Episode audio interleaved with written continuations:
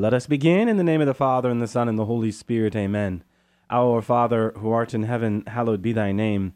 Thy kingdom come, thy will be done on earth as it is in heaven. Give us this day our daily bread, and forgive us our trespasses, as we forgive those who trespass against us. And lead us not into temptation, but deliver us from evil. Amen. In the name of the Father, and the Son, and the Holy Spirit. Amen. Well, welcome to another edition of Seeds of Truth. This is your host, Joe Hollcraft, coming to you from KKXX Studios, Chico Life Radio, 104.5 FM and AM 930. It is great to be with you another Monday evening where we are set to continue our reflections into the book of Genesis. And I'm really excited this evening because we get to tackle the largest chapter in the whole book, uh, chapter 24, of course, the marriage of Isaac and Rebekah. And as I'm sure you can well imagine, anytime you are treating a a chapter of this size, there are many lessons to be had, and we will tackle those lessons. Our treatment of chapter 24 will not be reduced to just this evening. I have every anticipation that this will extend into tomorrow. Now, that being said, what I did want to do was just tidy up one point that I was talking about last week. I mentioned uh, the cave of Machpelah. The cave of Machpelah uh, where Sarah was buried, right, in chapter 23. We read in chapter 25, verses 9 to 10, that Abraham was also buried there. And not only Abraham, but also Isaac and his wife Rebekah, that we will talk about this evening, and also Jacob and his first wife Leah. You know, we do so many things today, and we might not really think about why we do what we do in our traditions and our rites and so on and so forth. But much of what we do is rooted in what was done hundreds, thousands of years ago. To the simple fact of being buried with our loved ones. This is what we see in sacred scripture. Just not Abraham and Sarah, but also uh, Isaac and his wife Rebekah and Jacob and his first wife Leah. Uh, we read about that in Genesis chapter 49, verses 29 to 32. Now, you might ask the question where were they buried? Some locate this in Shechem, in central Palestine. Stephen follows this tradition, this Samaritan tradition, in Acts chapter 7, verse 16. So in central Palestine, uh, they would have been buried. All right, so I just uh, thought that was an interesting point that when you get into the book of Genesis, you discover these finer details that, that are at the very least intriguing for me. Okay, now in Genesis 24, we come to one of the greatest love stories known to, to man the blind marriage of Isaac and Rebekah, the famous blind marriage of Isaac and Rebekah. The story, though, of Isaac and Rebekah really does move beyond just that classic tale of, of boy meets girl, right? This is sacred scripture. it is a wonderful revelation of the sovereign work of God Driving each scene is the implied question how will God carry out his incredible promises? We know, as we have been talking about, Abraham has been promised immeasurable seed, right? That will bless the earth. So the questions abound specific to what Abraham is asking in this chapter. What woman will the Lord find for Isaac to further his promise? How will he overcome the inevitable human stumbling blocks? In this account, my friends, what we discover is God is faithful as we are faithful to his word. Huh? And goodness gracious, marriage and faithfulness is a topic and topics that we all need to hear and reflect with, right? All right. Now, our story begins with these words, and this is chapter 24, verse 1. Now Abraham was old, advanced in age, and the Lord had blessed Abraham in every way. And the Lord had blessed Abraham in every way. Now, you might be asking the question, Joe, I mean, Abraham, I know he was blessed, but this does not coincide with how we typically think about blessing. What is going on? Well, I think we fail in interpreting the gospel when we equate uh, blessing with prosperity, right? Because blessing is not about prosperity, but being in favorable standing with God. That's what the Greek word means. You know, when Jesus says, blessed are the poor in spirit, when he gives us his, his charter for holiness there on the Sermon on the Mount, the Greek word employed there is makarios, to be in favorable standing with God. And so then the question that begs to be asked is what? But how do we acquire being in that favorable standing with God? By accumulating things? No. But by divesting ourselves of things that we might be more open to God. So please don't make the mistake of saying that we have been blessed because all that we have received. Yes, all is blessing. Sure, and when we receive certain things, maybe a gift from someone or yeah, we we have finally saved enough money to purchase something, that is a blessing from God. But do not reduce blessing to just what you accumulate by way of the material good because that would be a mistake. Sometimes something can actually be taken away from us and that be the blessing if it in fact opens us up to the love and mercy of God. Something to keep in mind is that when we acknowledge the Lord's blessings, it is then that we take a step forward in recognizing how God works providentially in our lives, huh? All right. Now, moving along here, in verses 2 to 4, Moses moves from an introductory comment to the storyline, and again, speaking to Moses as the author of Genesis, into something altogether different. Abraham is an old man. We know that. And like many men, Abraham makes use of his, dare we say, golden years by getting his house in order, right? One of the things that was high on his to do list was what but finding a godly wife for his son Isaac, who we know, according to chapter 25, verse 20, that he was approximately 40 years old. So Abraham is looking at his situation and, and saying, Yeah, it's time to get my son a wife. So he sends for his unnamed servant and makes a very important request.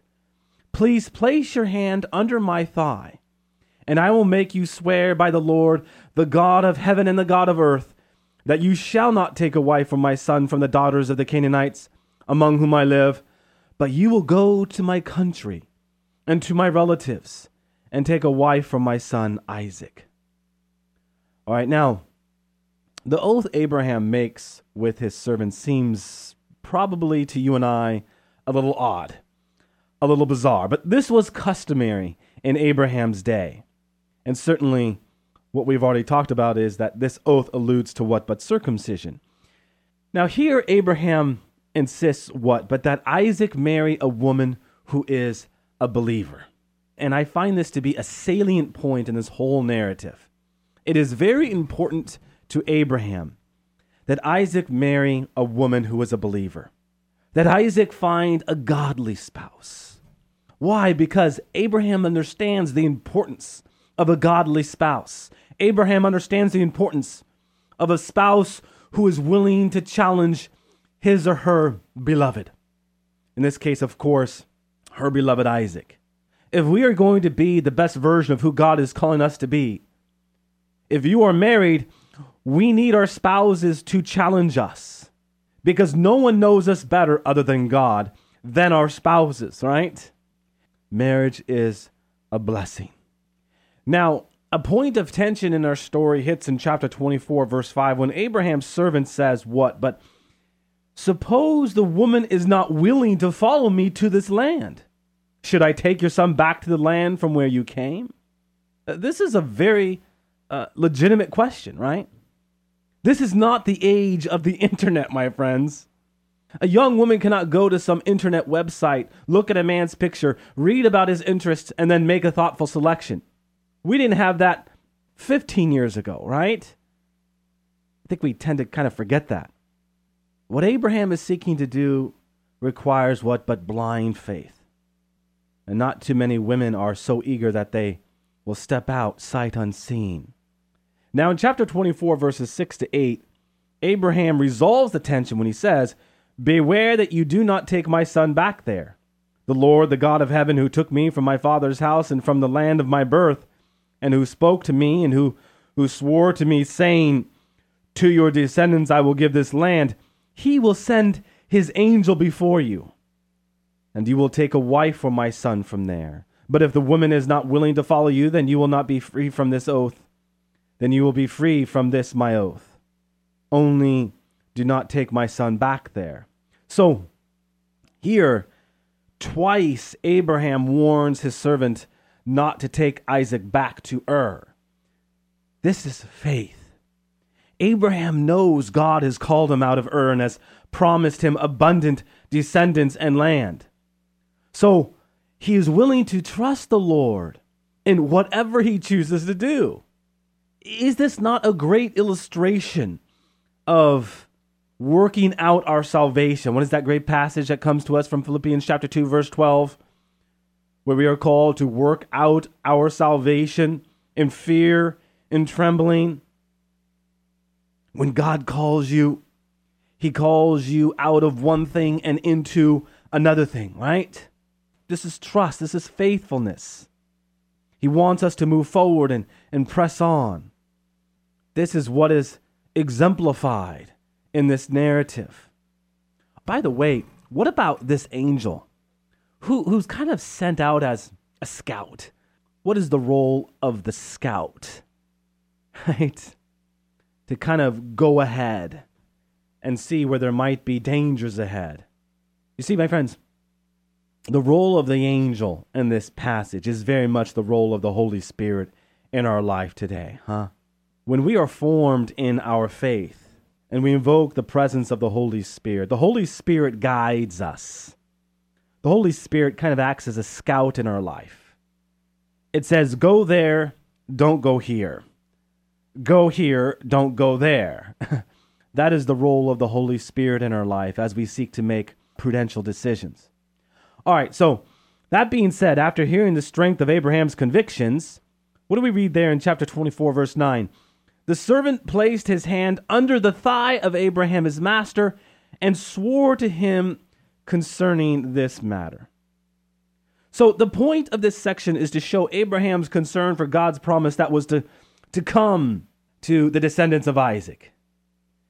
And so it is in these verses, he also takes upon himself what but the responsibility of ensuring that God's program continues on to what but the next generation. My friends, like Abraham, we must be willing to claim God's promises and to do all we can to ensure that his kingdom can be found in our own families and certainly in our church. How about chapter 24, verses 10 to 27? in chapter 24, verses 10 to 27, we enter really a, new section. There we read in verses 10 to 11 Then the servant took ten camels from the camels of his master and set out with a variety of good things of what was in the master's hand. And he arose and went to Mesopotamia, to the city of Nahor. Nahor was the brother of Abraham. He made the camels kneel down outside the city by the well of water at evening time, the time when women go out to draw water. That should have your biblical antennas up there, huh? A well, a well of water. Uh, verse 10 encompasses hundreds of miles. And for all intents and purposes, my friends, several months as the servant assembled a caravan and, and made his way to Mesopotamia. In chapter 24, verse 11, there is a subtle wordplay going on, connecting this section with the previous section. The text records that Abraham's servant made the camels kneel down. Now, this appears to be a pretty unnecessary detail, but as you have heard me say on more than one occasion, there is never, never in sacred scripture anything that should be deemed unnecessary, especially when you get into the Hebrew. Why? Because the camels kneeled down. The Hebrew word for kneel is barak. Barak. This is the same Hebrew word for what? But bless. The same Hebrew word used in chapter 24, verse 1. So Moses is drawing the reader's attention to the fact that the arrival at the proper place was, well, all a part of the divine blessing. My friends, God's hand is in the events is in the details of this story. In chapter 24, verse 12, the servant prays, O Lord, the God of my master Abraham, please grant me success today and show loving kindness to my master Abraham. Now, notably here, what do we see? This unnamed servant is the first person described in Scripture as asking for divine guidance at a, at a critical juncture. Remember, we are only in the book of Genesis. So a lot of what we are reading are firsts, if you will, as the book of Genesis literally means the beginning and what is first. So this is the first time you read of someone asking for divine guidance at a critical moment in a journey.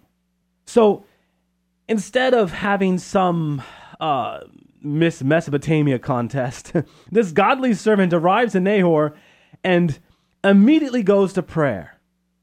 Do we pray for guidance from the outset or as a last resort?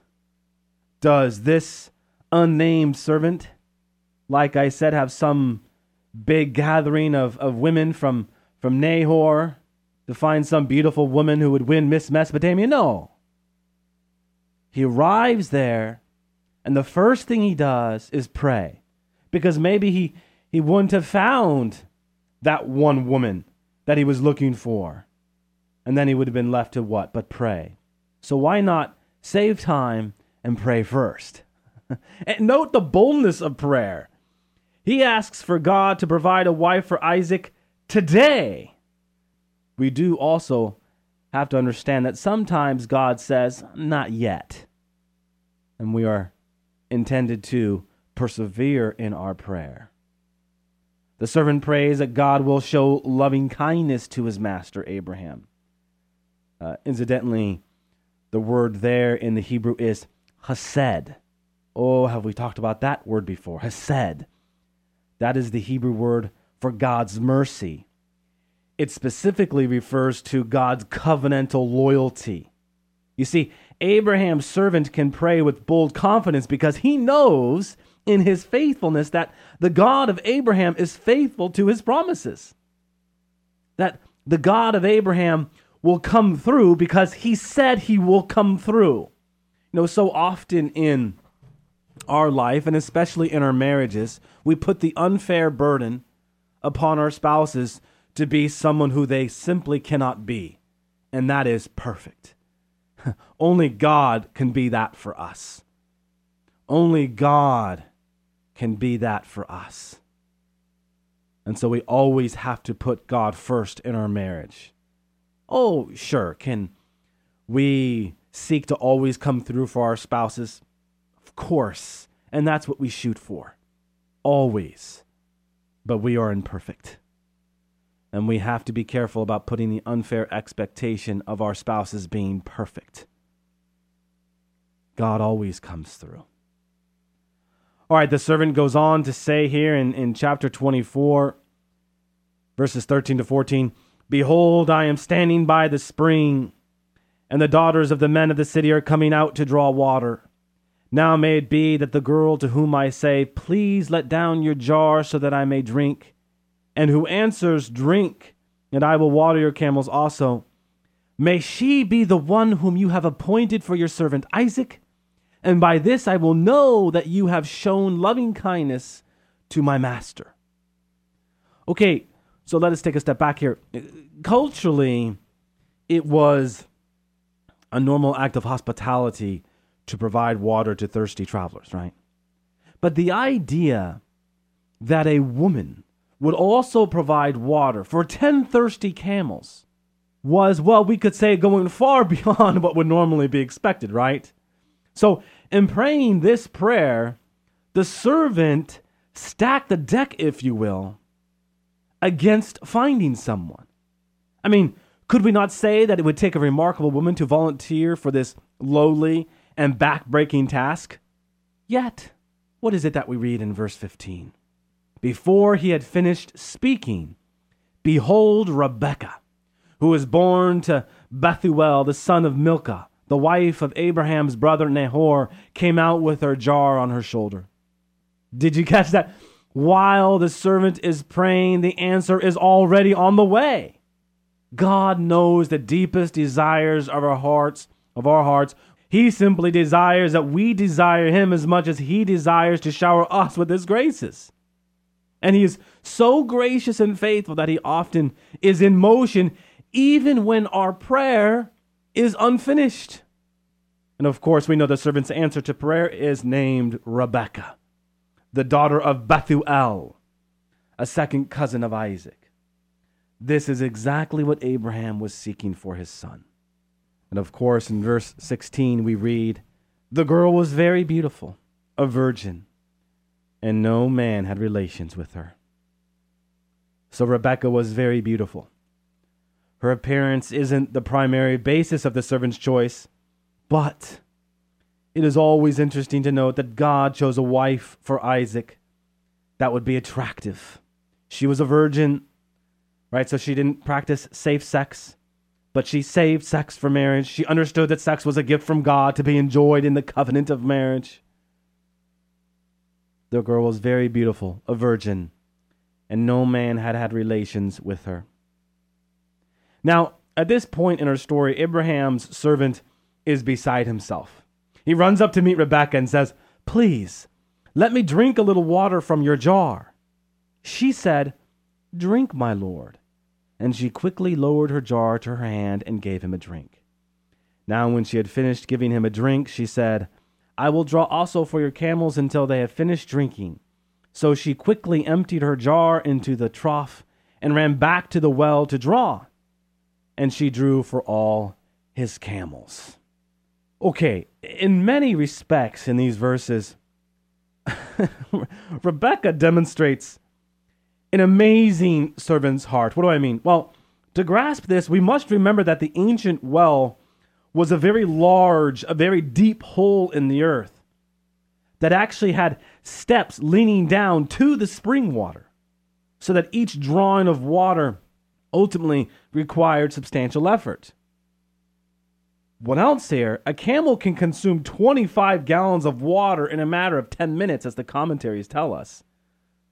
So, with a water jar holding about three gallons of water, what does this mean? Well, that Rebecca made probably 80 to 100 descents into the well.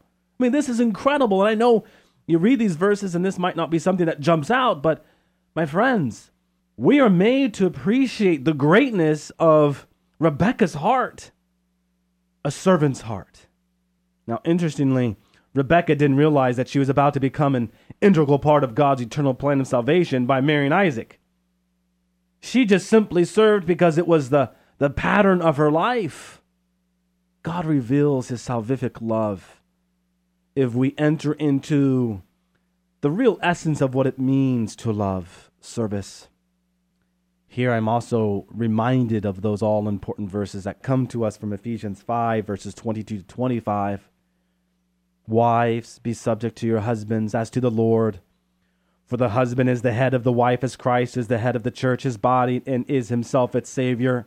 As the church is subject to Christ, so let wives also be subject in everything to their husbands. Husbands, love your wives as Christ loved the church and gave himself up for her.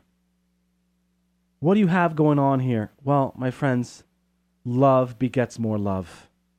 If you were to sit down with a wife, any wife, and asked her about her experience of married love, specific to when her husband gave his life to her, I'm sure when the dust settled, she would have something positive to say about the beautiful gift of serving that man. If you were to sit down, a man, and ask him the joys that come with laying his life down when he is served, there's this mutual self gift in the end. And that's what makes married love work. For the husband to be called to lay down his life, like Christ did for his church, is an extraordinary vocation and one that highlights the essence of what love is all about service. So one is at the service of the other, and the other is at the service of the one. Right?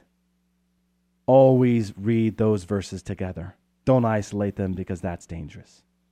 Um, by the way, just by way of footnote, a piece that many commentaries pick up on, both Jacob and Moses found their future wives where?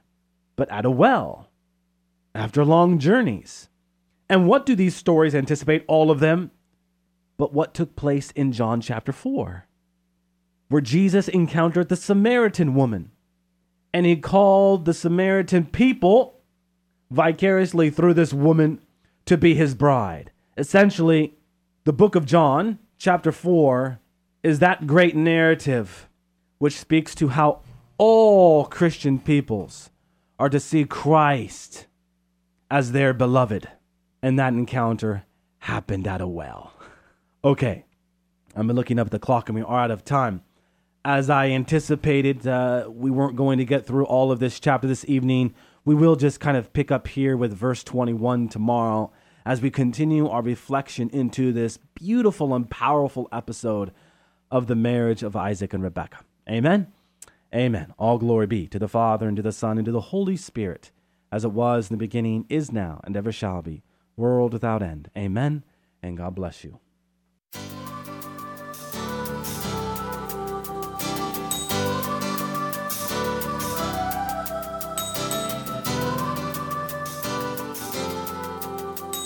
Thanks for listening to Seeds of Truth, heard every evening Monday through Friday at 5:30 here on KKXX. If you'd like to hear this program or find out how you can help support Seeds of Truth, the website is joeholcraft.org.